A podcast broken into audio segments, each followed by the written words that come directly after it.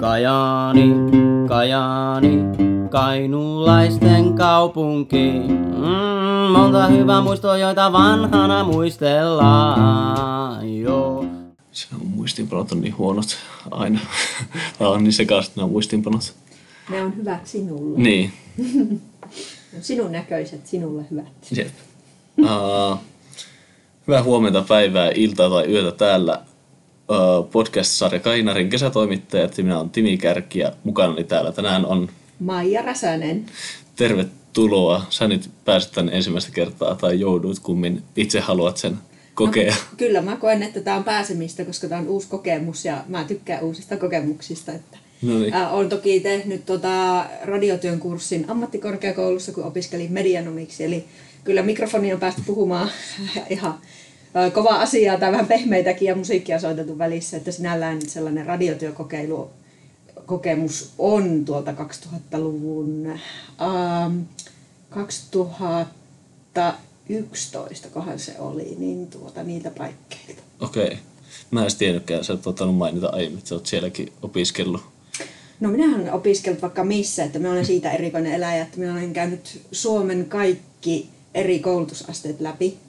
Eli Okei. peruskoulu, lukio, ammattikoulu, ää, ää, ammattikorkeakoulu ja nyt sitten tänä keväänä valmistuin filosofian maisteriksi Oulun yliopistossa, eli yliopistosta, eli olen kyllä nyt niin kuin saanut erittäin hyvän kattauksen ja läpileikkauksen Joo. kokea kaikista Suomen erilaisista koulutuslaitoksista.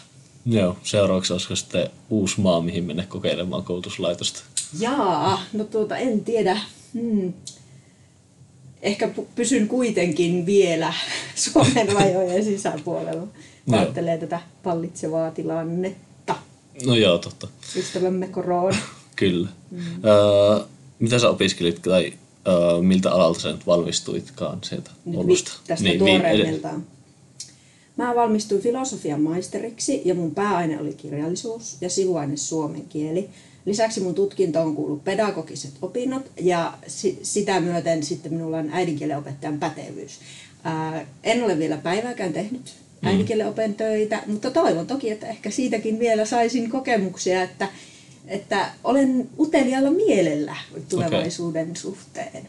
Joo, sä just aiemmin tänään sanoitkin palaverissa, että teille siellä auskuhommissa sanottiin, että saa sanoa, jos ei tunnu itselle sopivalta, niin sulle ei ilmeisesti tullut sitten sitä, sitä fiilistä. Niin, silloin kun mentiin yliopistossa ää, Oulun yliopiston kasvatustieteellisen tiedekunnan opetusharjoitteluun ää, normaalikoululle, Oulun normaalikoululle, niin siellä meille sitten ohjeistettiin aloittelevia auskultantteja, että jos harjoittelu tuntuu sellaiselta kokemukselta, että ehkä se opettajan ala ei olekaan oma, niin ihan huoletta voi sen niin kuin todeta, että näin on ja jatkaa sitten opinnoissa muihin suuntiin. Mutta itselle tuli kyllä sellainen olo, että ah, tämä on ihanaa ja tätä lisää ja tämä on toiveammatti, jota en tiennyt itselläni olevan. Okei. Okay. Mulla, mulla taas kävi toisinpäin, että mä kerisin olla ehkä kaksi viikkoa sillä yliopistolla ja sitten mä hoksasin, että joo, että mä olin niin mennyt siihen, että musta tulee aineopettaja. Niin. Vähän niin kuin se idea. Sitten mä olin silleen, musta ei tule kyllä ikinä aine, aineopettaja. Mua sitten jotenkin rupesi tietenkin se, että sitten yhteiskunta opi opettajaksi, kun siinä samalla kuin historia. Se on niin kumminkin Oulussa pakollista. Mm. Sitten mä rupesin katsomaan näitä kursseja, että mitä pitäisi niinku käydä sitten siihen yhteiskuntaopiin. Niin sitten mä, joo, nämä on semmoisia, mitkä tiesi, että nämä ei sovi mulle yhtään. Mm. Että sitten, no, en mä lähde sitten ehkä aineopettajaskään suoraan. Ja sitten taas mietin sitä niinku jälkeenpäin, että se oli ihan hyvä päätös, että sitä hommaa mä olisin varmaan tykännyt muutaman vuoden tehdä, mutta sitten niin pitkässä, pitkässä tähtäimellä, tai pitkällä tähtäimellä, niin mä tiedän, että mä en olisi tykännyt sitä niin monta kymmentä vuotta tehdä sitä. Joo. Eikö se ole vanha viisaus, että tunne itsesi? Mm. se on hyvä, hyvä myös elämän varrella opetella näitä asioita, että mikä ei ainakaan itselle sovi. Tai Jep. kokeilla jotain Niin. ja sitten jälkikäteen pohtia, että oliko se hyvä vai ei. Mm.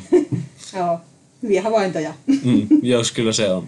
Hoksaa itse myös, että uh, nyt kun on päiväkirja tässä, mitä mä oon kohta kahdeksan kuukautta kirjoitellut, niin ajan enemmän, mitä paljon sitä oppii teistä. Varsinkin kun se kirjoittaa mm. paperille, niin sitten se hoksaakin, että hetkinen, että tästä, tästä niin kuin, tai oppii teistä koko ajan uutta. Joo, niin se on. Kirjoittaminen on ää, todella hyvä työväline just tuollaiseen, mitä mm. kuvailettiin. Uh, mistä päin sä itse oot? Mä olen ihan syntyperäinen kainuulainen, sotkamolainen, pesäpallon... Mm, mitenköhän tätä luonnehtisi? Sotkamossa pesäpallo on ollut tärkeää kaikille muille paitsi minulle. no, ja ymmärrän sen niin kuin, lajin merkityksen pitäjän kannalta ja totta kai niin kuin, liikunnan kannalta näin, mutta että itse oli ehkä just sellainen taivaanrannan, ma, taivaanrannan maalari ja haaveilija, että minut laitettiin sitten aina sinne takakentälle, hiekkakentälle kengänkärjellä piirtelemään ympyröitä, että, okay. että kyllä tavallaan tämmöinen tekstin äärelle hakeutuminen, lukeminen, kirjoittaminen – se on jo ollut silloinkin mulle enemmän kiinnostavaa kuin se, että onko se pesismaila ja räpylän mm. kädessä. Mutta myönnän kyllä sen, että kun pääsee lyömään pesäpalloa sillä mailalla ja sitten kun osuu mm. siihen, niin se on kyllä kiva kajahdus, kun se pallo lentää sitten sinne takakentälle. Mm. Et nautin myös kyllä siitäkin, mutta mm. että, kyllä sellainen lähtökohta. Okei, okay, mutta ei sua ilmeisesti yleisössä hirveän usein pääse näkemään. Yleisössä, niin. siis äh, olen käynyt pesisotteluissa, olen tehnyt ää, juttuja Sotkamo-lehdessä, kun olin kesätoimittajana 2009-2010. Ja tuota, ymmärrän niin kuin sen, mitä se laji antaa faneille. Että mm. on haastatellut esimerkiksi sellaista intohimoista fania, jonka niin kuin elämän kohokohta oli se, että hän oli päässyt niin kuin ihailemansa joukkueen peliin, koska hän ei ollut niin kuin kainuulainen. Hän oli matkustanut, mm. ystävät oli niin kuin synttärilahjaksi hankkinut hänelle pesisreissuun otteluun, missä hän oli päässyt näkemään ihailemansa joukkueen pelejä. Ja, mm. ja sitten hän sieltä sitten sattui löytymään haastateltavaksi. Eli tämmöistä niin kuin, voisi sanoa tämmöistä aivan uskomatonta lykkyä oli matkassa, no. niin, niin kaikki tällaiset asiat mitä niin kuin toimittajan työssäkin niin kuin kohtaa ja näkee urheilu, mm. kulttuuri, tekstit eri muodoissaan, jos ajatellaan vaikka, että, että politiikka, kaikki on tavallaan sellaisia kulttuuri-ilmenemismuotoja, joita me toimittajana muutetaan kirjoitetuksi kieleksi, niin mä arvostan niitä kaikkia. Mm. Että ehkä se sitten se lähtökohta, että mä en siellä pesiskentällä niin kokenut sitten sitä urheilijuutta omakseni, niin sitten mä löysin itseni kirjoista ja kirjastosta. Mm. Ja nyt sitten täältä toimituksesta. Joo, mutta tuli tuosta pesäpallosta mieltä, että mäkin muutama jimypelin käynyt katsomassa. Ja mulla on ehkä se, että mulla on vähän sama että pesäpallo niin pelaaminen itsessään, se on ihan, se on ihan hauskaa käy lyömässä, mutta siitäkin tietenkin hankalaa tälle aikuisille, kun ei ole koululiikuntaa enää. Mm. Mutta sitten tota, kokemus, mikä mulla itsellä on jäänyt pesiskatsomusta mieleen, niin saatiin joskus, mitähän siitä on monta, monta vuotta, kaverin vanhempien kautta joku VIP-kortti Jymyn peliin. Sitten siellä tota, toi Jimi Heikkinen, sitten se istui siinä meidän seurassa ja sitten selosti, meitä oli, en muista minkälainen, joku kymmenen ihmisen ryhmä, missä istui keskellä ja selosti koko ajan sitä peliä, mitä tapahtuu ja niin kuin, mitä esimerkiksi tietyt pelaajat tekee ja jostain niin pienistä liikkeistä niin pelin sisältä, niin se oli tosi hyvä kokemus, kun silloin oli tuntu ensimmäistä kertaa, että on sillä katsomassa ja ymmärtää, mitä tapahtuu, kun annetaan niin tarkkaa analyysiä sitä mm, pelistä. Mm, kyllä. Et se oli semmoinen, mikä taas jäänyt, että jos voisi joka kerta olisi joku ammattipelaaja tai entinen ammattipelaaja kertomassa, mitä pelissä mm. tapahtuu, niin silloin sitä itsekin nautti sitä pelistä eri lailla. Näin se lähtee, että joka asia avautuu eri tavalla, kun siinä on joku asiantuntija tavallaan kädestä pitäen hieman opastamassa, että kyllähän niin kuin toimittaja, toimittajana työskentely on kyllä siitä ollut antoisa, että aina saa kysyä, niin kuin kuvailet tuotakin, että teillä mm. oli ammattiurheilija siellä kertomassa sitä pelistä.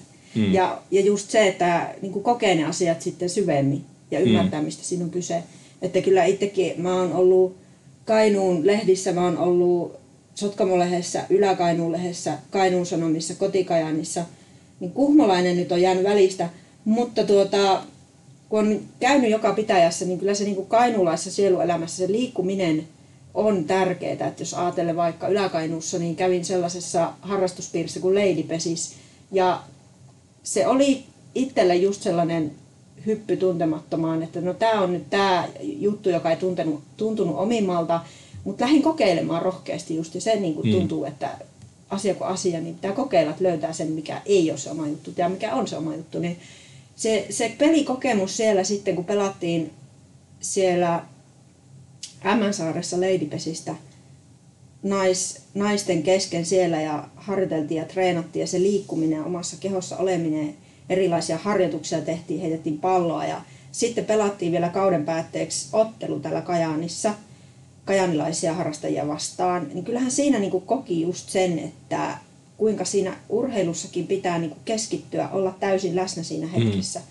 Että, että tuntuu siltä, että tietyt samat asiat on aina meitä niin kuin ihmisenä vastassa, mm. mitä tahansa me tehdäänkin. Että haastattelussa täytyy satasella keskittyä siihen, että mitä mä kysyn tuolta haastateltavalta, mitä hän vastaa, ja olla sen asian niin kuin ääressä ja kysyä niin kuin siekailematta kaikki, mitä itse tiedät tai ymmärrä siitä aiheesta. Mm. Samoin sitten tuommoisessa urheilulajissa niin pitää keskittyä ja olla läsnä siinä omassa kehossa ja tilanteessa, ettei tuu se pallo mm. 60 kilometriä tunnissa otsaan. Mm. Että, että ne on niin hirmu antoisia asioita, mitä on päässyt kokemaan tavallaan mm. niin kuin työn, työn äh, sivupolkuina.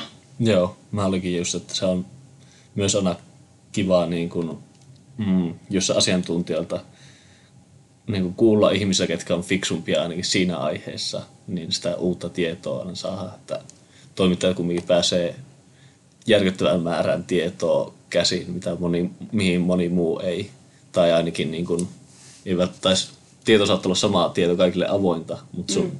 pitää paneutua siihen enemmän mm, kuin niinpä, niinpä. Sitä sitten niin kuin, äh, keskittyy ja syventyy siihen. Joo, mm. kyllä se opettajuudessakin se tieto ja tietämisen, oppimisen teemat on niin kuin, mitkä on tavallaan hurmannut minut, koska jotenkin sekin, että kun ajatellaan, että nykyään ajatellaan, että mitä on oppiminen ja opettajuus ja oppijana oleminen, niin se on parhaassa mahdollisessa tilanteessa sellainen, sellainen tapahtuma, missä niin kuin jokainen osapuoli oppii koko ajan mm. jotakin. Mm. Että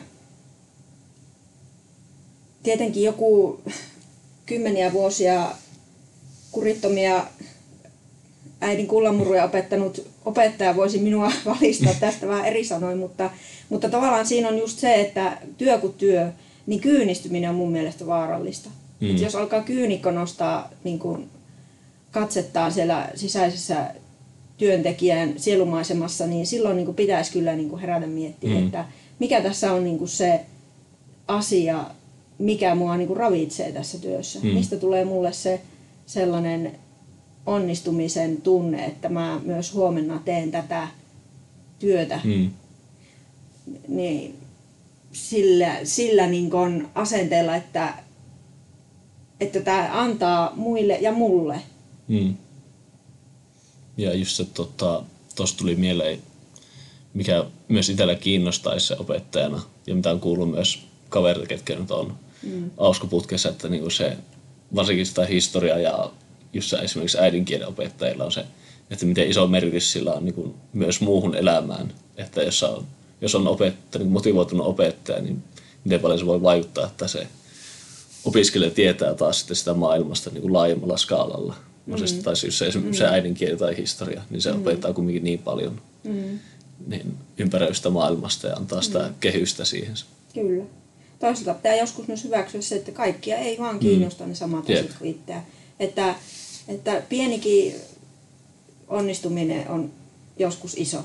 Mm. Että itsellä on ehkä aika laajat nämä skaalat ja ajatusmaailmat, kun on tehnyt kaikenlaista.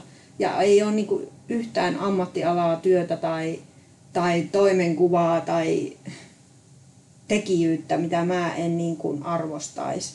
Mm. Että se työn tekeminen, että meidän pitää kyllä tunnistaa se, että miten niin paljon eri aloilla koulutustaustaan, koulutusasteeseen tai kouluttamattomuuteen katsomatta, niin jokaisella ihmisen niin kuin tekemisellä on arvonsa. Mm. Että Joo, sitten monesti ne, niin kuin niitä kaikkia työntekijöitä ei huomaa, sillä että ne on, ne on ihan myös niin kirjaimellisesti saattaa olla piilossa tai Kyllä. ei näkyvissä. Kyllä. Esimerkiksi mäkin tein, en, tota, silloin kun muutin Ouluun, mä tein kiinteistöhuollon tehtäviä, että mä siis keräsin niin kuin pihalta roskia esimerkiksi Marjattien ja koulujen ö, pihoilta ja sitten tyhjensin niitä ros, roskiksi ja sitten, kun totta kai silloin tehdään aina aamuyöstä tai niitä hommia, niin en mä ollut ennen sitä edes hoksannut, että tässä semmoisiakin ihmisiä, tai niin kuin sitä hommaa tehdään myös erikseen. Kyllä. Että niin kuin, taas kun menee joskus kolme aikaa niin paikallisen ABCn pihalle, niin se on ihan törkeä ros, roskanen. Niin sitä ei vaan ajattele, kun päivällä liikkuu sen saman paikan eestä. niin. Että joku on käynyt siivoamassa tämän myöskin. Niin. Toki ihmiset voisi olla myös heittää ne roskat roskiin. Se olisi, se olisi toivottavampaa vielä. No tuo on kyllä yksi kans sellainen, se on, siinä on kyllä ehkä itsellä se, että mä oon yrittänyt aina pohtia, että se on hirveä, sitä mä, sit, se on mulla ehkä semmoinen akillen kantapää, että mä en, mun on vaikea ymmärtää sellaisia ihmisiä, ketä ei kiinnosta se, mitä sille roskalle tapahtuu sen jälkeen, kun hän on tiputtanut sen kädestään. Tavallaan se, kun ajatellaan, että me toimitaan toimittaja-ammatissa tai missä tahansa ammatissa ja näin, että meidän teoilla ja sanoilla on kuitenkin jonkunnäköisiä vaikutuksia suuntaan jos toiseen. Totta kai eihän niistä aina jaksa olla sataprosenttisen Mm. tietoinen, mutta on tietenkin ihan hyvä, että jos yhtään miettii sitä, sitä hetkeä niin kuin kauemmas jollain tavalla. Jos niistä roskista just tuli mieleen, mä viikko vai pari sitten kirjoittelin tai kävin keskustelua jostain aiheesta ja mulla tuli sitten mieleen tämä Oulusta Tuira ABC, missä on niin Hesburger. Niin se oli aina mua jakso ihmetyttää melkein joka viikonloppu se, että se siellä oli joka kerta Mäkkärin ruoka niin kuin jätäyksiä mm. sillä maassa. Se että lähimäkkäri on siinä niin kuin parin kolmen kilsan päässä. Että sä ajat erikseen autolla sen noutaruuan kanssa pari kilsaa syömään sinne, mutta sä et jaksa, se, niin se roskapussi löytyy sitä viiden metrin päästä roskista, mm. mutta sä et jaksa kävellä viittä metriä roskikselle. Niin, Niin se, se on aina vähän semmoista myös turhauttavaa oli silloin. ihminen haluaa mennä toisten ihmisten luokse. Mm. Joo.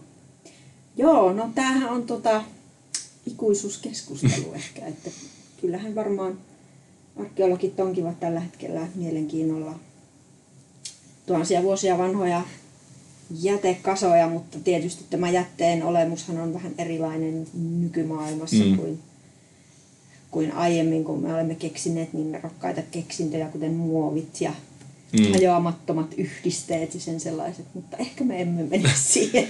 Jos roskia pystyy omia arkeologisia kaivauksia ollut meidän vanhempien luona, missä on esimerkiksi löytynyt kulma useasti vaikka peltoa kääntäessä, niin saattaa löytää jotain vanhoja polkupyörän raatoja tai mm. kun, pihalla, kun ennen vaan laitettiin roskat sinne takaa pihalle, kaivettiin kuoppa ja heitettiin sinne vaikka kaikki metallit vaan. Mutta Sieltä ne löytyy, löytyy kuulemma.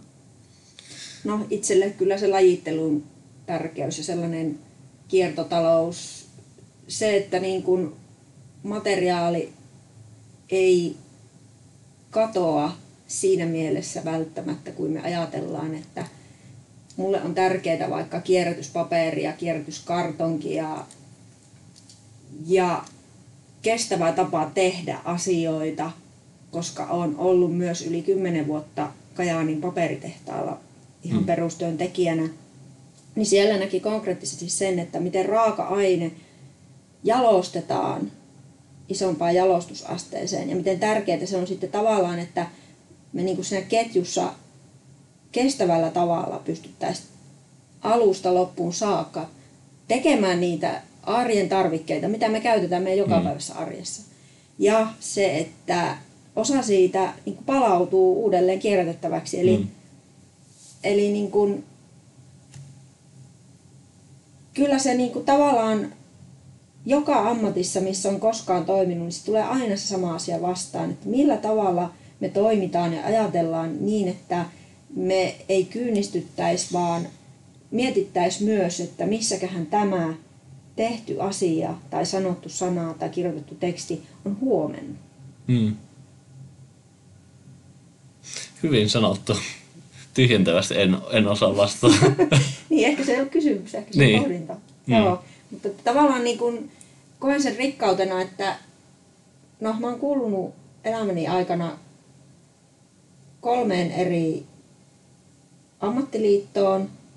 Oon tehnyt eri alojen töitä ja vieläkin olisi toivealoja ja ammatteja, niin tavallaan niin kuin tuntuu siltä, että, että eteenpäin vaan mennään koko ajan Mm. jollain tavalla, että, että ehkä se, mikä itseä mietityttää joskus, kun ajattelee tätä työtä, toimittajuutta, omia koulutustaustoja, että kun on ää, lukenut ylioppilaaksi, meni sitten amikseen, mikä niin kuin hyvin tehokkaasti ravisti maanpinnalle tämmöisen ylpeän ylioppilaan, että Mitä sä opiskelit siellä omiksessa? ää, prosessityöntekijäksi. Ja siitä sitten työllistyin sinne paperitehtaalle. Mm. Pituusleikkurin työ, työ, työskentelijäksi, jälkikäsittelyyn, uudelleenrullaamelle ja pakkaamoon, missä näitä paperi, monen tonnin painoisia paperirullia pakattiin ja lähetettiin Japaniin, kaukoitään, ympäri maailmaa. Ja siitä sitten sen, tavallaan sen paperirullan mukana, kun ajatellaan, että siitä tulee sanomalehti, niin mä Mm. päädyin kirjoittamaan sanomalehteen toimittajaksi. Mm. Ja nyt sitten jos miettii sitäkin, että mä oon saanut opiskelujen myötä kurkistaa siihen, mistä on kyse tekstissä, miten Mm. merkitykset muodostuu meidän kulttuurissa ja siitä sitten siihen oppimiseen ja opettajan ammattiidentiteetti, joka tietenkin on mulle hyvin tuore asia ja semmoinen vasta niin kuin vastavalmistuneen nuoren opettajan niin kuin aika vielä idealistinen ehkä Mm. mm. ajatusmaailma, niin siinä mielessä koen, että on niin kuin valtavan rikas. Ja si- sikäli joskus koen huolta niin kuin näistä nuoremmista sukupolvista, kun on karsittu tosi paljon opiskelumahdollisuuksia. Mm. Mm. Että kuinka monta alaa voi yksi ihminen opiskella elämänsä aikana. Mm. Mm. Niin se on hirveän surullista, jos oppimista ja opiskelua rajoitetaan jollain mm. tavalla. Varsinkin sitä, että jos taloudellisesti tuetaan kaikkien yhteiskuntaluokkien nuoria, lapsia ja nuoria Mm. mm. opiskelemaan, niin se on minusta kaikista tärkeintä. Tavallaan jos haluaisin, jos joku kuulija on, niin mä sanoisin, että muistakaa aina, että Suomessa, itsekin se, se niin kuin hoksasin tässä tänä kesänä, että mikä on suomalaisten niin kuin tärkein, mikä on meidän tärkein resurssi. Meidän tärkein resurssi on se, että me ollaan sivistynyt, fiksu ää, yhteiskunta. Ja koulutus, oppiminen on ne meidän niin kuin sellaiset kestävät ää, kannattimet. Niillä meillä, meillä on niin kuin kilpailukykyä ja sitä niin kuin on sydäntä särkevä välillä kyllä ollut Mm. katella, kun sitä tuntuu, että sitä koulua, koulutietä ajatellaan sieltä esikoulusta alkaen näihin ää, ammattikorkea, ammattikoulu erityisesti, ammattikorkeakoulu, Mm. ylä, ö, korkeakoulutustasolle asti, niin se Mm. on se perusta, mitä mä koen, että se muuri, mitä me on nyt murennettu, niin se pitäisi tilkitä, muurata, Mm. koska siellä on se Suomen niin kuin, tavallaan vakaa perusta. Mm. Näin mä ajattelen.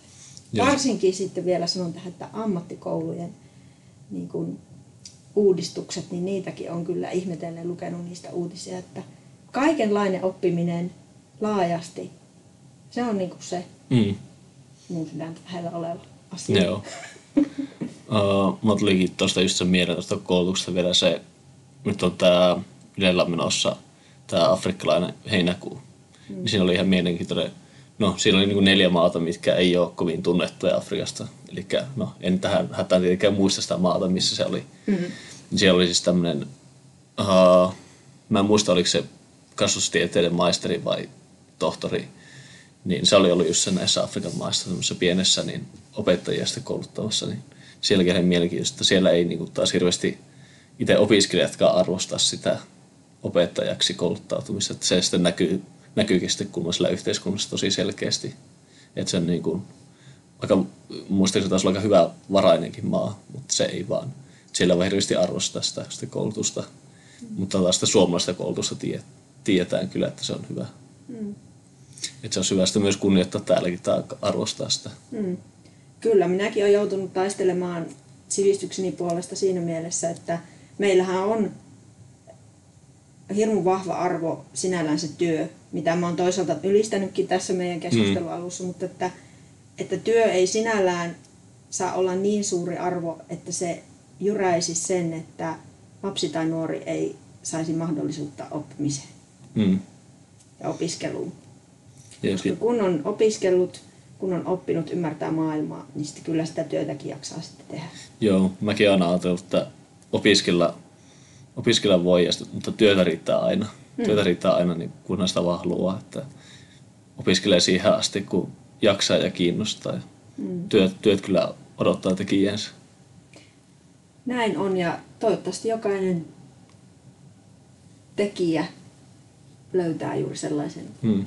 tehtävän, missä saa sitten loistaa. Mulla sulla oli muuten puhelu. Haastattelu on ihan pari minuutin kuluttua. Okei. Okay. Kysyn vaan ehkä vielä yksi kysymys. Uh, mikähän mulla olikaan? Tai onhan mulla täälläkin montakin, mitä oli tarkoitus puhua, mutta tää lähti niin hyvin rullaamaan aivan eri aiheisiin, mitä ei tarvitse käsikirjoittaa. Uh, mistä teemassa itse tykkäät kirjoittaa juttuja? Tämmöinen paha kysymys. Mm, tarkoitatko ihan nimenomaan journalistisia juttuja? Joo, kyllä.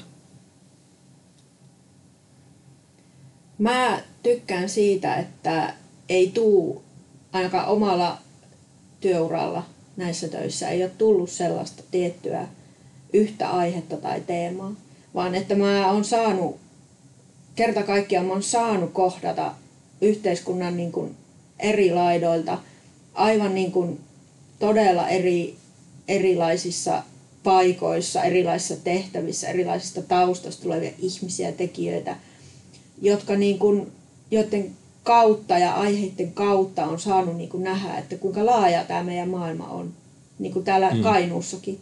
Että ei niin tarvitsisi yhtään olla siipimaassa tai, tai jotenkin väistellä sitä, että meillä on ihan mahtava maakunta mm. ja mahtavia ihmisiä täällä. Että tavallaan pitäisi niinku uskaltaa luottaa siihen, että kyllä me pärjätään täällä. Että, mm. että katsotaan siitä asiaa, jotka on huonosti, mietitään, miten näitä voisi parantaa ja niin kuin eteenpäin menevä asenne. Että eteenpäin ja katsotaan, mm. että miten, miten aina voitaisiin niin kuin tsempata toisiamme. Joo. Joo. Et se niinku ehkä niiden juttujenkin kautta, että miettii aina kun tekee jonkun jutun, että mikä tässä on se, että mistä kautta tässä löytyisi joku näkökulma, missä voidaan parantaa tai mikä voi mm. tsempata tai mikä meitä kannattelee täällä. Joo. Mutta mä päästään seuraavaksi tekemään sitä haastattelua, mutta muistakaa laittaa palautetta tulemaan joko sitten tuonne Kainuun Sanomien nettisivulle tai mun sähköpostiin tai sitten esimerkiksi minun sosiaaliseen mediaan voi laittaa myös. Löytyy minun nimellä Timi Kärki monesta eri paikasta. Ja seuraavaksi kuuluu sitten ää, tiede- ja tekniikan toimittaja ää, Ilpo Salonen vieraana. Kiitoksia Maija vielä vierailusta. Kiitos sinulle, oli mukavaa. Kiitos. Noin. Ja seuraavaksi meillä on vieraana tiede- ja teknologiatoimittaja sekä tuottaja Ilpo Salonen. Hyvää päivää. Päivää. Uh, sulla on melkoisen pitkä ura tässä toimittajana, on sitten kyse tiede- tai terveys- tai teknologiapuolella, niin uh, miten sä oot aloittanut toimittajana ja milloin? No, mä aloitin 70-luvun puolivälissä 76-77 olin kotikaupunkini, silloin kotikaupunkini Valkeakosken Sanomien kesätoimittajana e, ensimmäisenä vuonna kaksi viikkoa ja toisena vuonna sitten kaksi kuukautta. Että sieltä asti, asti olen, olen uutistoimittajana ja, ja sieltä sitten seuraavana vuonna 79, tai siis niinä vuosina sitten 79 menin mm. Suomen tietotoimiston STT kesätoimittajaksi, yö, yötoimittajaksi, tai itse asiassa mun tittelini oli yö- ja oikeustoimittaja. okay. Ajattelin, että kun tota, jos minua esiteltiin jossakin paikoissa ihmisille, että rikos- ja yötoimittajassa saattoi kuulostaa tietysti jotain hämäräperäiseltä, mutta, mm. tota, mutta siinä oli, se työ oli jaettu sillä tavalla, että, että puolet työstä oli yöaikaan uutistoimittajan työtä ja sitten päivällä ne yötoimittajat oltiin rikos- ja oikeustoimittajia. Eli se oli tämmöinen erikoinen yhdistelmä. Okei. Okay. Uh, ennen kuin mennään sitten noihin, mitä sä tässä lähiaikana tehnyt, niin miten sä päädyit sitten toimittajaksi, onko se kouluttautunut esimerkiksi mitä kautta? No tämä lähti oikeastaan, mun varhaisin, varhaisin muistikuvani tästä toimittajahommasta on se, että mun, mun iso siskoni Aila oli ö, toimittajana toimitussihteerinä siellä Valkeuksen Sanomissa 60-70-luvulla. Ja ja tota, mä olin silloin pikkupoika varmaan 8-9-vuotias ja, ja tota, Aila sitten joskus, Ailalla sitten joskus velvoite hoitaa minua iltaisin ja hän otti mut joskus sinne toimitukseen sitten, sitten tota, ja sain siellä olla ja, ja mä muistan se oli pitkä käytävä. Toisessa päässä oli päätoimittajahuone ja toisessa päässä sitten toimitussihteerien työ, työpiste. Ja siellä oli, siellä oli tämmöinen sisäpuhelin, semmoinen niin kuin pöydällä pidettävä, mm. pidettävä laite, jossa kun sä painat nappia, niin toisessa päässä syttyy valo ja silloin sä näet, että toisesta huoneesta halutaan puhua sulle, ettei tarvitse johtaa pitkin käytävää. Mm. Ja mä painoin nappia ja puhuin Ailan kanssa sitten siellä ja näin, että se on kyllä kaikkien aikojen makeen työpaikka. Mäkin haluan tämmöisen työpaikkaan, jossa on sisäpuhelin. Mm. Jos toimittajan työ on tämmöistä, niin minä haluan toimittajaksi. No niin. Ja näin, näin se päätös oli tehty. No oli siinä tietysti sitä, että mun perheessä tota mun äitini ja isäni ja, ja isovanhempani olivat hyvin ahkeria kirjoittajia ja oli tota, vaikka he toimittajina varsinaisesti työskennelleet, mutta kirjoittivat valtavasti kirjeitä ja, ja, ja myös lehtijuttuja matkoilta ja erilaisista kulttuuritapahtumista ja, ja monenlaista. Mä olen tässä juuri nyt kesälomalla käynyt läpi heidän, heidän tota kirjoituskokoelmia, ja niitä on kyllä siis ihan valtavasti, että se on pahvilaatikko toisensa jälkeen löytyy tuota kellarista. Joo. Se on valtava savotta. Joo. Uh, miten sä sitten lähdit tuonne enemmän sitten tieteen ja teknologian puolelle? No kyllä sekin varmaan, varmaan siellä lapsuuteen ja ehkä, ehkä tota, kouluaikaan, meillä oli koulussa jotenkin oli sattui sellainen onni, että oli tällaisia hyviä niin kuin luonnon, luonnon oppi, luonnontieteiden, biologian, fysiikan opettajia, jotka osasivat hyvin, hyvin innostaa tämän aiheen paria. Mun vanhempani myös, mä muistan, mä sain, sain jo kahdeksanvuotiaana, kahdeksanvuotiaasta eteenpäin kaikenlaisia populaaritieteellisiä kirjoja joululahjaksi.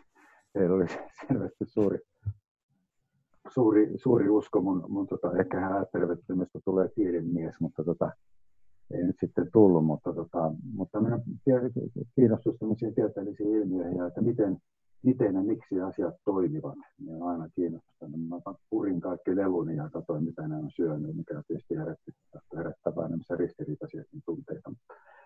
Mutta tota, jotenkin on, se on aina ollut kauhean kiinnostavaa ja nimenomaan mä oon huvittanut selittää, tehdä niin kuin vaikeita, vaikeita asioita helpoksi ymmärtää. Mm. Ensinnäkin niin kuin itselleni ja sitten toimittajan työssä on mukava ajatella, että mä kirjoitan jostain suhteellisuusteoriasta ja, ja siinä vaiheessa, jos minusta tuntuu itsestäni, että mä saatan ymmärtää siitä edes jotain, niin mä ajattelin, että ehkä, ehkä aiheesta kiinnostaa lukijakin sitten ymmärtää siitä jotain. Se on semmoista, mä käyn vähän niin kuin keskustelua mun oletettujen lukijoideni kanssa. Joo. Uh, ja se oli tota, tämmöinen, sulla löytyy tämmöinenkin historia, että sä oot ollut BBCin suomenkielisessä toimituksessa, niin tämä on mun mielestä tosi mielenkiintoinen, kun mä oon itse ollut kaksivuotias silloin, kun toi toimitus on mennyt kiinni, niin mulla ei tuosta muistikuvia ole, niin mua ihan kiinnostaa toi, että minkälainen, äh, minkälaista on ollut toi BBCn toimitus Suomessa sitten? Joo, siis se toimitushan oli Lontoossa. Mm. Eli tota, ähm, se perustettiin siis vuonna 40 äh, välirauhan aikaan. Se, ja tota, eli tässä juuri vietettiin toimituksen perustamisen 80-vuotispäivää tuossa keväällä. Oli tarkoitus viettää oikein isoin, isoin juhlallisuuksia, mutta sitten korona sotki kaikki suunnitelmat. Tai sanotaan lykkäsi, lykkäsi mm. tätä, tätä, sitten isompaa juhlintaa. Mutta ja meiltä ilmestyy kirjakin tästä suomenkielisen toimituksen historiikki nimellä täällä Lontoon, jos tämmöistä pieni mainostaminen sallitaan. Mm, sallitaan. Ja tuota, ja tuota, ähm, tosiaan niin se toimi siellä, siellä on ollut siis hyvin, hyvin niin kuin nimekkäitä. Siellä on kaikkia, me laskettiin noin 150 suomalaista toimittajaa on ollut siellä vuosikymmenten varrella töissä ja siellä on ihan hyvin nimekkäitä, nimekkäitä tyyppejä. Siellä on Max Jakobsonia ja Pertti Salolaista ja, ja tota Erkki Rautikaista ja tämmöisiä Anselm Hollo ja Matti Rossi ja, ja, ja monia muita ja ihan nykypäivän nimiäkin jotka on mm. nykyäänkin, nykyäänkin niin toimittajien julkisuudessa löytyy aika paljon. Entisiä kollegoita näkee televisiossa ja lehtien palstoilla ja radiossa kuulee hyvin. Niin tota, se oli semmoinen, tämäkin muuten itse asiassa liit, ulottuu mun lapsuuteen, niin kun tota, yksi mun tämän toimittajasiskoni tuttava oli siellä töissä 60-luvulla. Ja tota, siitä sitten meillä puhuttiin kotona usein, että, että se, sekin on se, se, se kaveri on siellä töissä. Ja mä muistan, kun äitini sanoi mulle joskus, joskus tai montakin kertaa sanoi, että mistä sen tietää, vaikka sinäkin Ilpo olisit joskus toimittajana töissä siellä BBCissä Lontoossa. Ja, ja jotenkin tämmöinen niin kuin, tämä oli Kalevi Manson nimeltään tämä mm. toimittaja. Ja, mm.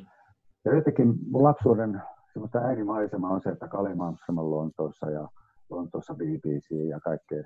Että se jotenkin oli, oli semmoinen, semmoinen puhe, koska mun, mun vanhempani olivat hyvin tällainen kuin kiinnostuneita Euroopasta ja ulko, ulkomaista ja ulkomailla matkustamisesta ja, ja tota, kanssa kansainvälisyydestä. Ja, ja, ja, ja tämä oli semmoinen heidän vähän niin kuin, selvästi vähän niin kuin haaveensa, että, että minä pääsisin töihin sinne. Että, tota, mm. Mutta kyllä se tietysti minuakin kiinnosti. Ja sitten kerran näin 80-luvun puolivälissä oli sitten Hesarissa ilmoitus, että haetaan toimittajaa Lontoon. Minä hain sinne.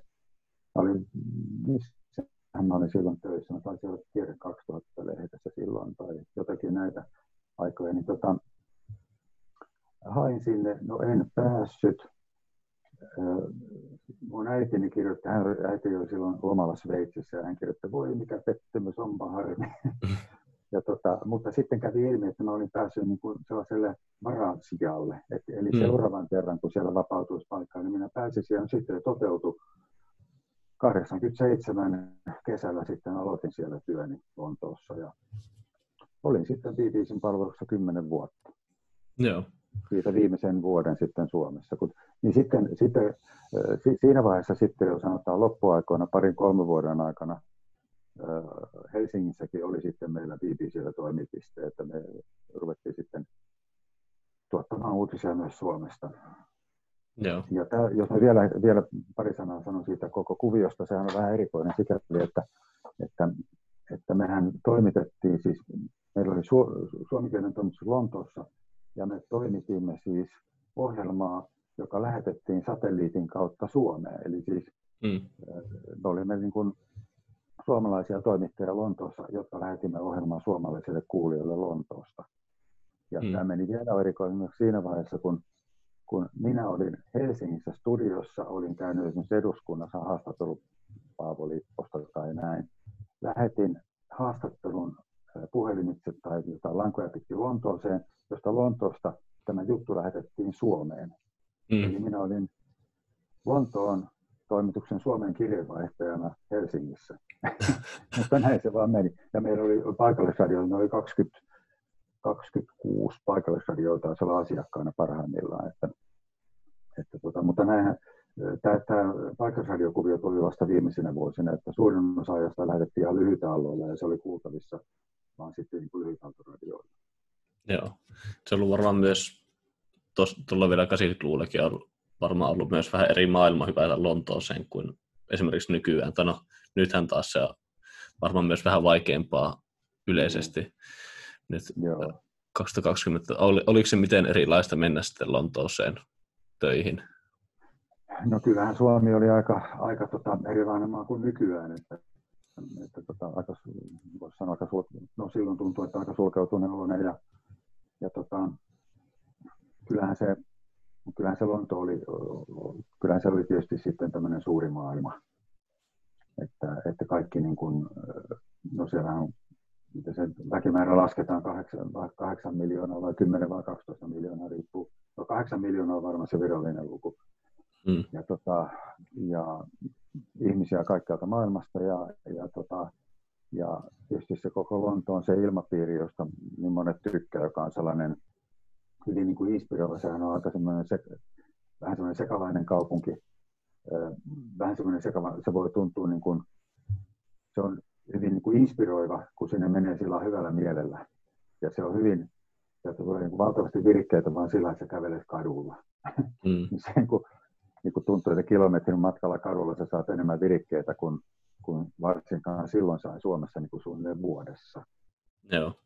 Ja kaikki tiedotusvälineet, siellä on valtavasti, siellä on monta laatulehteä, tietysti myös hyvin monta roskalehteä. Ja se koko keskustelu ja laatulehdet kilpailee laadulla keskenään. Että, että tota, ja ne koittaa löytää, niillä on kaikilla vähän niin oma linjansa.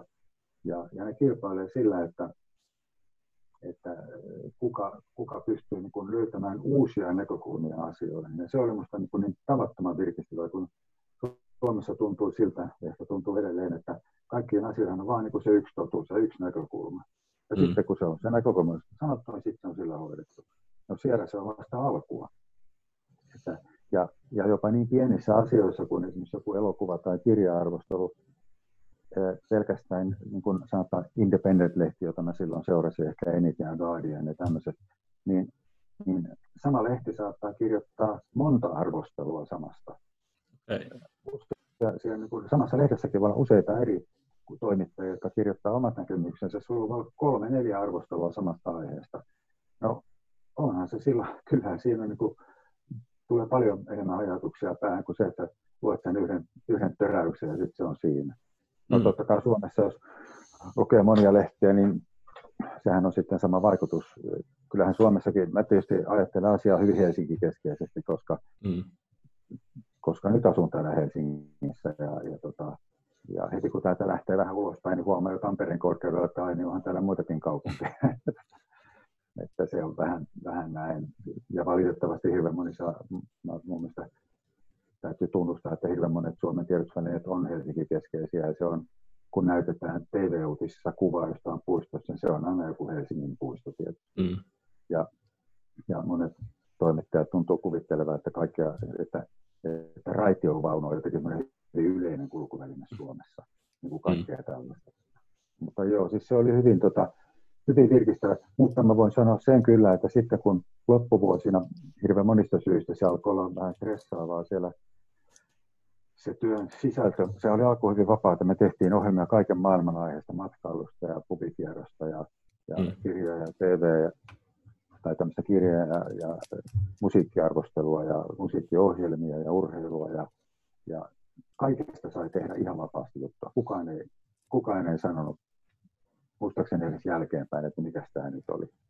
Ja, mm. ja tota, resu, oli valtavat resurssit, siis koko BBCin resurssit oli käytettävissä, että jos sä, ihan myös uutistyössä, koska jos jossain maailma, tai maailmaa tapahtui jotain, niin kyllä siellä nyt ainakin oli se missä päin vaan, ja aina siellä tuli BBCn kirjeenvaihtaja tai ainakin avustaja lähistöllä, eli me saatiin niin kuin raporttia suoraan paikan päältä niin kuin oikeastaan mistä tahansa ja, ja, tota, ja se oli kaikki niin kuin yhteistä omaisuutta.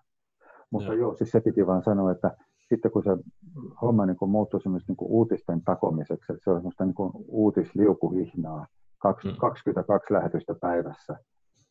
Ja, tota, ja, sitten se rupesi, ja sitten tuli niin kuin omassa elämässä kaikenlaista rasitusta siinä, rahat ja muuta, muu asiat, niin, tota, niin silloin se Lontoon valtava virkkeiden määrä alkoi tuntua painostavalta. Et mä tulin ovesta ulos, menin, kävelin Vuotoluun siltaa töihin, ja se kaikki niin kuin se, se ääni ja vilinä ja melu ja, ja kaikki ne virikkeet, jotka oli ollut siis valtavan ilo ja inspiraation lähde, ne rupesi niin kuin rasittamaan mua. Joo. Ja tota, se kääntyi niin kuin toisinpäin, että, että se on niin kuin mainio paikka, kun sulla on hyvä fiilis, niin se on aivan loistava paikka, mutta, mutta sitten tuommoisessa tilanteessa niin sitten voikin olla toisenlainen, että, että sitten jo kaipaisi välillä niin kuin rauhaa. Mm.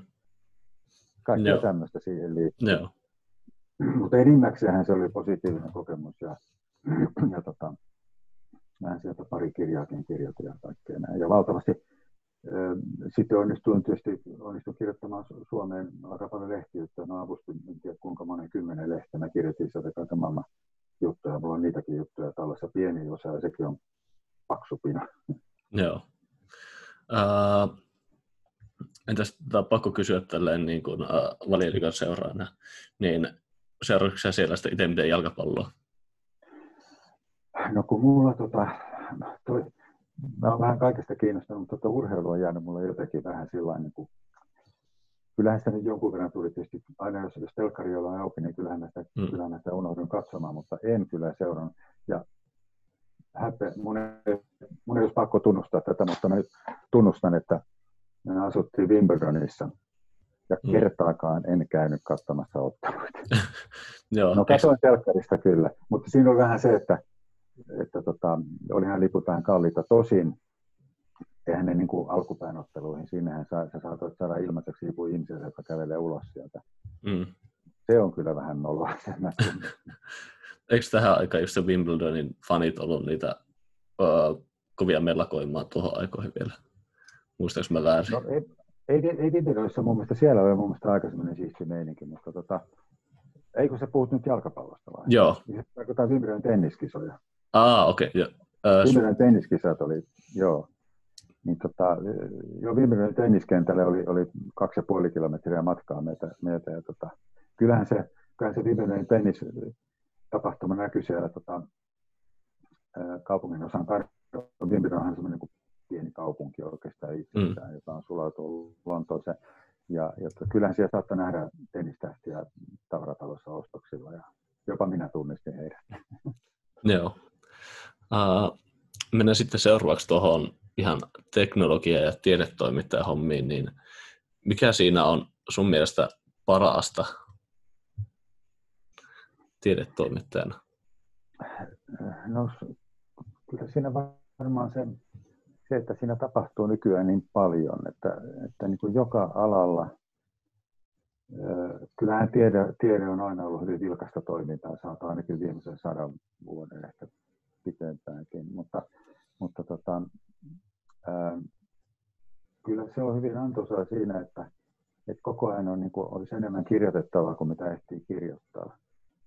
Mm. Mikä oli itse asiassa muuten Lontoossa sama tilanne, että, että mulla oli koko ajan niin kuin vähintään kymmenen juttuaihetta jonossa, että ei vaan niin kuin vaikka mä paukutin suunnilleen aamusta ilta ja yöön konetta, niin, niin aina vaan niitä juttuaiheita tuli lisää niin nyt on vähän samanlainen positiivinen ongelma, jos nyt niin voi sanoa. No, eihän se ongelma ole, koska juttua, että voi käsitellä lyhyestikin.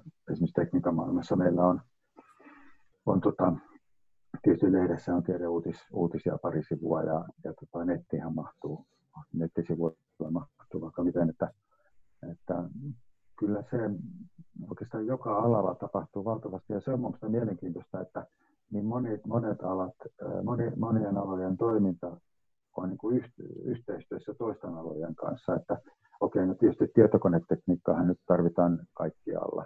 Mm. Ja, tota, ja, ja avaruus, niin kuin avaruus, avaruudessa käytettävä teknologia ja maanpäällinen teknologia on niin kuin hyvin pitkälle samaa. Joku, joskus sanotaan, että satelliitit on niin kuin lentäviä kännyköitä ja ja, ja, ja tämmöinen niin kuin tieteenaloja, kun on pitkään puhuttu siitä, että siis hyvin, hyvinkin pitkään siitä, että tieteen alat ovat niin eriytyneitä, että, että, että yksi, yksi, yksi, yhden alan asiantuntija, tietää kaiken omasta alasta, mutta ei mitään niin kuin viereisestä alasta. Mm. Lääketieteessä samoin.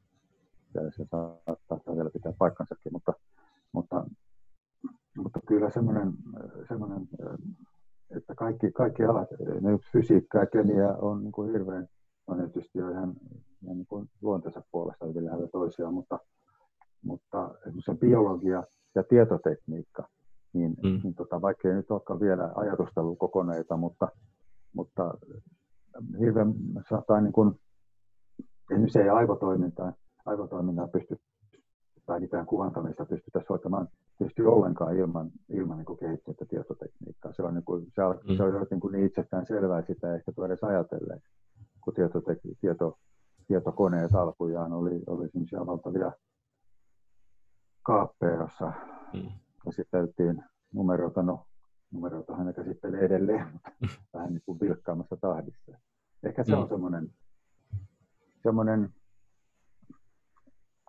semmoinen, tota, semmoinen runsaus, että se on, niin kuin, se on niin kuin loputtoman, loputtoman kiinnostava. Ja, ja, tota, ja sitten myös se on aika kiva, että, että minusta tieteentekijät on oppinut niin kuin tuomaan tuloksia esiin. Mä muistan, kun mä olin Tiede 2000 lehdessä silloin, nykyinen tiedelehti, silloin tota, 80-luvulla, niin oli aika työ ja tuskan takana välillä saada, saada niin asiantuntijoita sanomaan mitään. Että, mm. ja pidettiin silloin sellainen humpuukina, että se on vähän sellainen pömppätutkija, joka nyt tutkijat halusivat pysyä niin kuin siinä omissa arvovaltaisissa asemissaan.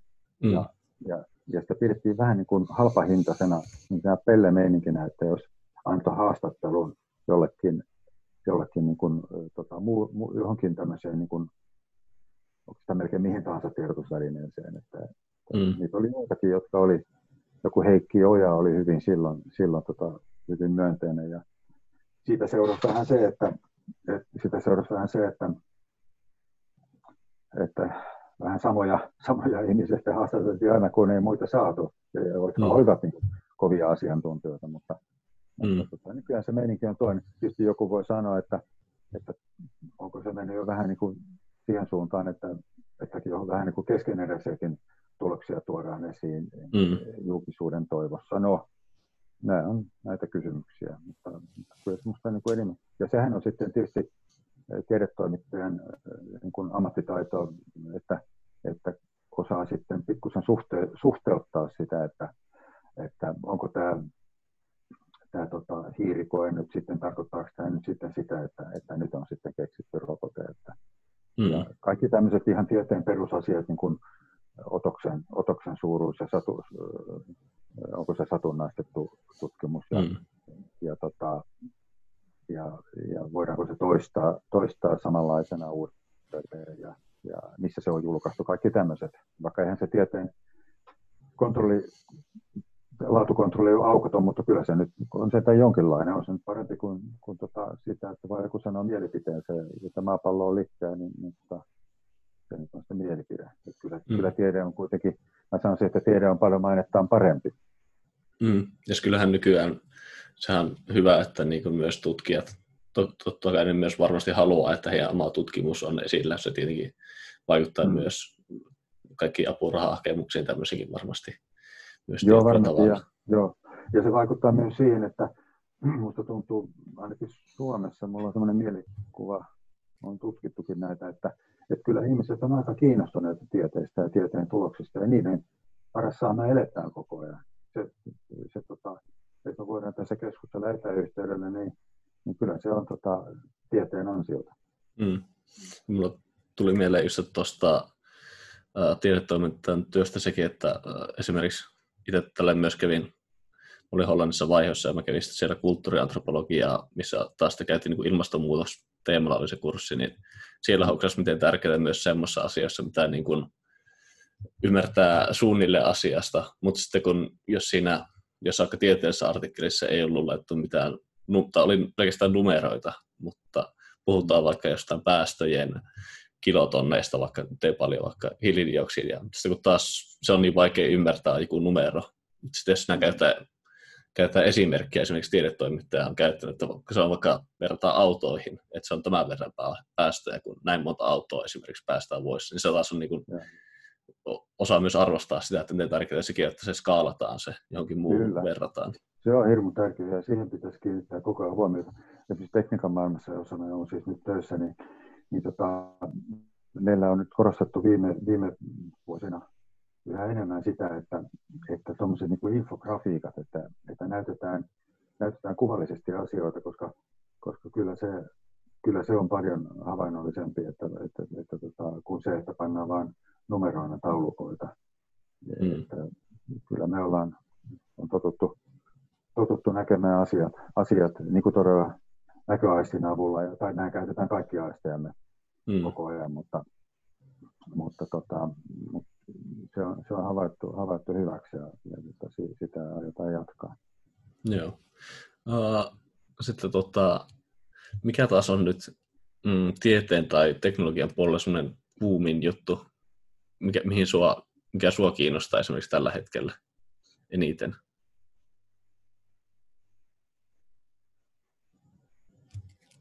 Pätkäskö tämä?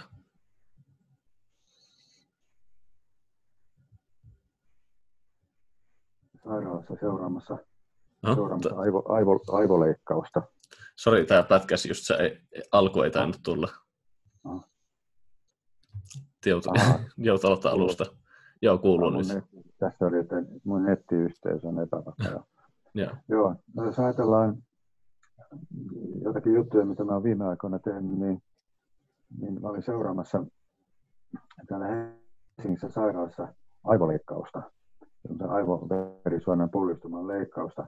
Ja se oli juuri hyvä esimerkki siitä, miten, miten niin kuin eri, eri tieteenaloja, tieteenalat yhdistyy ihmisten hoitamisessa. Että siinä oli, oli tota, tämmöistä nykyaikaista kuvantamista, jossa se pullistuma oli paikannettu ja, ja sitten, sitten kaikki, se, kaikki se tekniikka, mikä siinä oli ympärillä. Mutta sitten kuitenkin loppujen lopuksi, niin kyllä, ne, kyllä se kirurgin ammattitaito ja kokemus oli se, mikä siinä ratkaisi. Ja kun sitten puhuttiin sitä, että voisiko jonain päivänä robotti hoitaa tämän asian, niin kyllä kun sitä katsoi sitä touhua, niin, niin ei robotilla ei, ei, ei voi olla robotilla semmoista eh, tuntoherkkyyttä sormissa ja semmoista niin kuin, eh, tietomäärää ja kokemusmäärää, joka on, on osaavalla kirurgilla. Että, että siinä, siinä jotenkin tämä niin kuin ihmisen, ihmisen merkitys ja teknologian merkitys yhdistyy aivan valtavan konkreettisella tavalla. Ja, ja se oli kyllä hurjaa seurata, kuinka, kuinka kokenut, kokenut kirurgi hoiti tämän asian. Hän oli hyvin päättäväinen, nopea, mutta siis teki nopeasti, mutta ei hosunut. Ja mm. koko, ajan, koko, ajan, koko ajan mentiin niin kuin eteenpäin. Avattiin päänahka, avattiin kallo. Sitten mentiin sinne sisään. Siellä oli tietysti kamera, kameratekniikka apuna ja, ja hän sitten selosti, että tuossa on tuommoinen suoja. Tuohon ei pidä koskea, mm. koska toi pannaan poikki, niin toinen puoli halvaantuu. Mutta tämä laskima, laskima meidän täytyy katkaista, kun se on tässä vähän tiellä, otetaan pois, se ei vaikka mihinkään, se veri hakeutuu toisia reittejä. Se oli, se oli kyllä niin kuin hyvin, olen ollut parissa, paria leikkausta katsomassa aikaisemminkin, mutta tämä oli kyllä, kyllä tota, ehkä joku tämmöinen, jossa teknologia ja, teknologia ja inhimillinen osaaminen kohtaa, niin se on kyllä jotenkin niin vaikuttavaa. Totta kai on kiva, totta kai on kiva kirjoittaa mustista aukoista ja, ja tota, siitä, että miksi, miksi Betelgeuse tähti sykki ja mm. tai koko se räjähtää. No viimeisimpien tietojen mukaan ilmeisesti ei aio. Mutta, mutta kyllä se jotenkin tämä ihmisen osaaminen ja, ja tämmöinen, ja ihmiset on tämän teknologiankin kehittänyt. Mm. Että se, se on se suurin ihme tässä tieteen maailmassa. Joo. Äh, no tuli sitten taas, tota, mä mietin tähän podcastin vieraita, niin mä mietin, että mitä eri alan toimittaja voisi, mä mietin, että hei, tiedetoimittaja olisi mielenkiintoista saada tähän vieraaksi, mutta sitten taas hoksasin sen, että tiedetoimittajia ei ole niin paljon esillä, että no se, siihen varmasti tietenkin liittyy se, että tiede ja, tiede ja teknologia, siihen on vaikea saada ihmisvetosta tai niin tähtitoimittajaa siihen, niin koetko itse, että onko se jotain muuta syytä, että miksi esimerkiksi tiedetoimittajat ei ole niin framilla kuin monen muu, esimerkiksi politiikan toimittajat? No, Minusta tuntuu siitä, että tiede, uutisointi ja tieteestä kirjoittaminen on kyllä vahvasti nousussa. Mä muistan, kun, kun tota, joskus parikymmentä vuotta sitten jossain Helsingin Sanomissa, niin muistaakseni tiede, tiede sisältö oli tunnettu, olikohan sitten kerran viikossa ja se oli niin kuin noin puoli sivua. Hmm. Niin nythän tiede, tiedeuutiset saattaa olla Suomelle etusivun uutisia. No tänään, tänään oli uutinen, että on mahdollisesti kehitetty toimiva koronarokote. Hmm. Ja, ja tota, kyllähän näistä avaruustutkimuksista, avaruustutkimuksista raportoidaan aika laajasti. Ja kyllä semmoisia, ehkä se on siinä, siis julkisuushan menee aika paljon myös tämmöisen niin kuin kuvan kautta, että, että TV-toimittajat on aina, aina niin kuin tunnet, tunnettuja kasvoja, mutta TV ei ole ketään, niin kuin, en ole huomannut, että TVssä olisi ketään niin kuin tiedetoimittajan tittelille mm. ruudussa esiintyvää ihmistä. Ähm, mutta painetun, painetusta, painetusta viestinnästä, niin kyllähän siellä tämmöiset Jani Kaaret ja Timo Paukut ja monet muut on, on tuttuja nimiä lukevalle yleisölle. Tosin en tiedä, kuinka moni lukija kiinnittää välttämättä huomiota siihen kirjoittajan nimeen, että jos juttu on mm. hyvä, niin se on. on. Ja tota, en tiedä, se on vähän semmoinen, on varmaan monia muitakin. Se voi olla, että se perinne on ehkä, ehkä tosiaan aika, aika uusi. Sama koskee tietysti lääketieteen toimittajana. Tiina Merikanto on tietysti tullut televisiossa tutuksi varsinkin tämän sote-uudistuksen asiantuntijana ja, ja näin, mutta en osaa sanoa. Perinteisten politiikka, mä muistan kun mä olin STT, niin kyllähän, kyllähän talous, taloustoimittajat, politiikan toimittajat ja työmarkkinatoimittajat, kyllähän he oli semmoinen niin toimituksen hovi, niin kuin sanottiin. Mm. Että kyllä ehkä semmoinen talous on sitten semmoinen, kun no sehän vaikuttaa kuitenkin kaikkeen. No kyllä tiedekin vaikuttaa, mutta, mutta talous on jotenkin se kuulostaa, se on jotenkin niin komeata, kun puhutaan isoista numeroista ja, ja mm. Varsinkin jos sitä suhteutetaan juuri tähän, että se tehdään ymmärrettäväksi, niin se on varmaan tämmöisen pitkän kehityksen tulos, en tiedä onko, mm. mutta mä, musta, mun mielestä tiede on tullut semmoisena sisältönä huomattavasti enemmän esiin vuosi vuodelta. Ja, ja mun, mun mielestä se, se, on, se on ilman muuta hyvä asia ja ehkä siinä se tieteen lukutaito, lukutaito samalla lisääntyy ja kiinnostus sitä kohtaan. Hmm.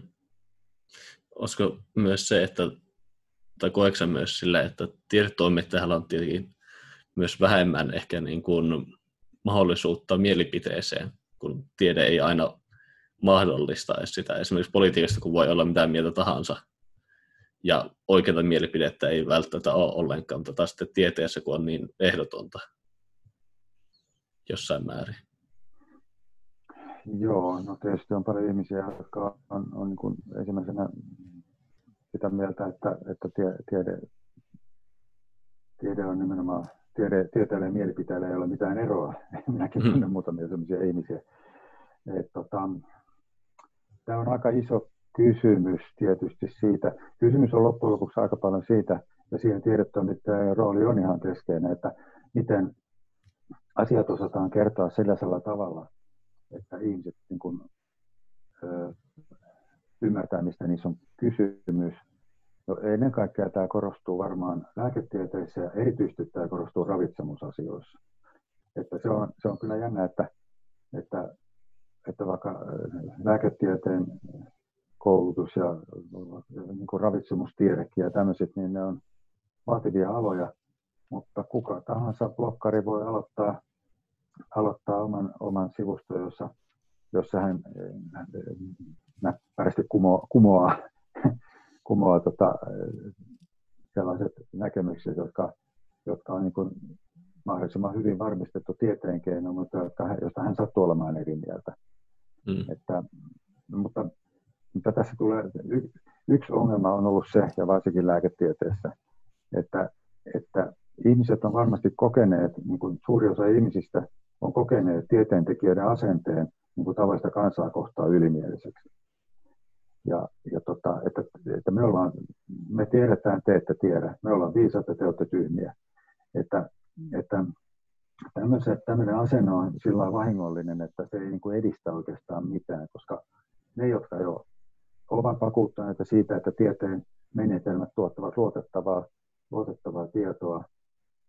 He ovat sitä mieltä edelleen, mutta ne, jotka epäilevät siitä, niin he, he eivät tule vakuuttuneiksi, vaan he tuntevat itsensä niin kuin nolo, nolo, että heitä, heitä niin kuin nolostutetaan tai heitä väheksytään. Että semmoinen, Minusta tuntuu, että se asenne on kyllä vähentynyt ja on tietysti joitakin sanotaan ravitsemustieteilijöitä, jotka, jotka tota, puhuu semmoisella tavalla, että, että siihen on kenen tahansa niin kuin helppo ainakin lähteä mukaan siihen keskusteluun. Mm. Minusta siinä ongelma on yhtä paljon siinä tieteen, tieteestä kertomisen tavassa kuin siinä, että ihmiset ei niin kuin, äh, välttämättä tunne, tunne, miten tiede ylipäätään toimii. Et jos, jos, mm. ajatellaan, jos että tiede on yksi mielipide muiden joukossa, niin se ei pidä paikkaansa. Se on niin kuin, on, maailmassa on kuitenkin asioita, jotka pitää paikkansa ja jotka ei pidä paikkansa. Mm. Ja jos sä sanot, kun sä sanot sitä, että, että tiede on niin kuin ehdottomasti, niin kuin, tieteen totuudet on ehdottomia, jotkut, niin monet niistä on. Sanotaan, palonopeus on tietynlainen. Ja mm. siitä ei kannata, siitä voi lähteä kiistelemään, onko se jonkinlainen, mutta se ei muuta Valonopeus ei muutu siitä miksikään, riippumatta, niin kuin olemme siitä mitä mieltä tahansa. Mm. Ja, ja tieteessä on paljon asioita, jotka on aivan ehdottomasti totta. Maapallo on pyöreä. Se, ja se on tiedetty kyllä, kyllä niin kuin hyvin kauan, siis jo mm. antikin aikana, ei se ole mikään uusi. Mm.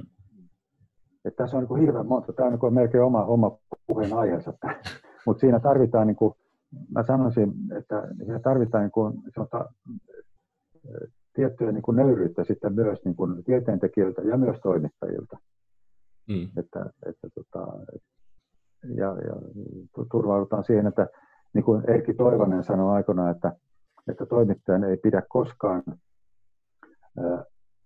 yli, aliarvioida ihmisten älykkyyttä, mutta ei myöskään yliarvioida ihmisten tietomäärää. Mm. Se on aika hyvin sanottu. Älä aliarvioi älyä, mutta älä yliarvioi tietoa. tietomäärää. Mm se on mutta tiedetoimittajalle, varsinkin tiedetoimittajalle hyvä periaate. Joo. Meillä alkaa hiljalleen tässä aika loppua, niin tota, mä kysyn vielä tämän kysymyksen Kainuusta, että minkälaisia muistoja tai äh, mielikuvia sulla on Kainuusta? No, mä oon valitettavasti käynyt Kainuussa yhden ainoan kerran lääketieteen toimittajien matkalla joskus, joskus 2000-luvulla. Muistaakseni se oli tota, hauska matka ja miellyttävä kaunis ympäristö meitä kohdeltiin siellä hyvin. Mutta tota, ja, ja tota, siellä tutustuttiin paikallisiin, paikallisiin tota, ja oli ihmisiä, jotka, jotka kertoivat paikallista yritystoiminnasta ja tämmöisestä, että myönteinen mielikuva, mutta, mutta ei, ei ole sitten sinne päin tullut, tullut sen jälkeen aika tähän mennessä asiaa. Saa nähdä. No niin, mutta kiitän sua vielä paljon vierailusta ja, ja, ja pidä hyvää loppuloma ennen kuin taas palaat sorvin ääreen sitten. Hyvä, kiitos samoin. No niin. Hyvää, hyvää loppukesää. Yes, kiitoksia. Kajaani, kainuulaisten kaupunki. Mä oon kulkenut luotikujan selvisin hengissä. Joo.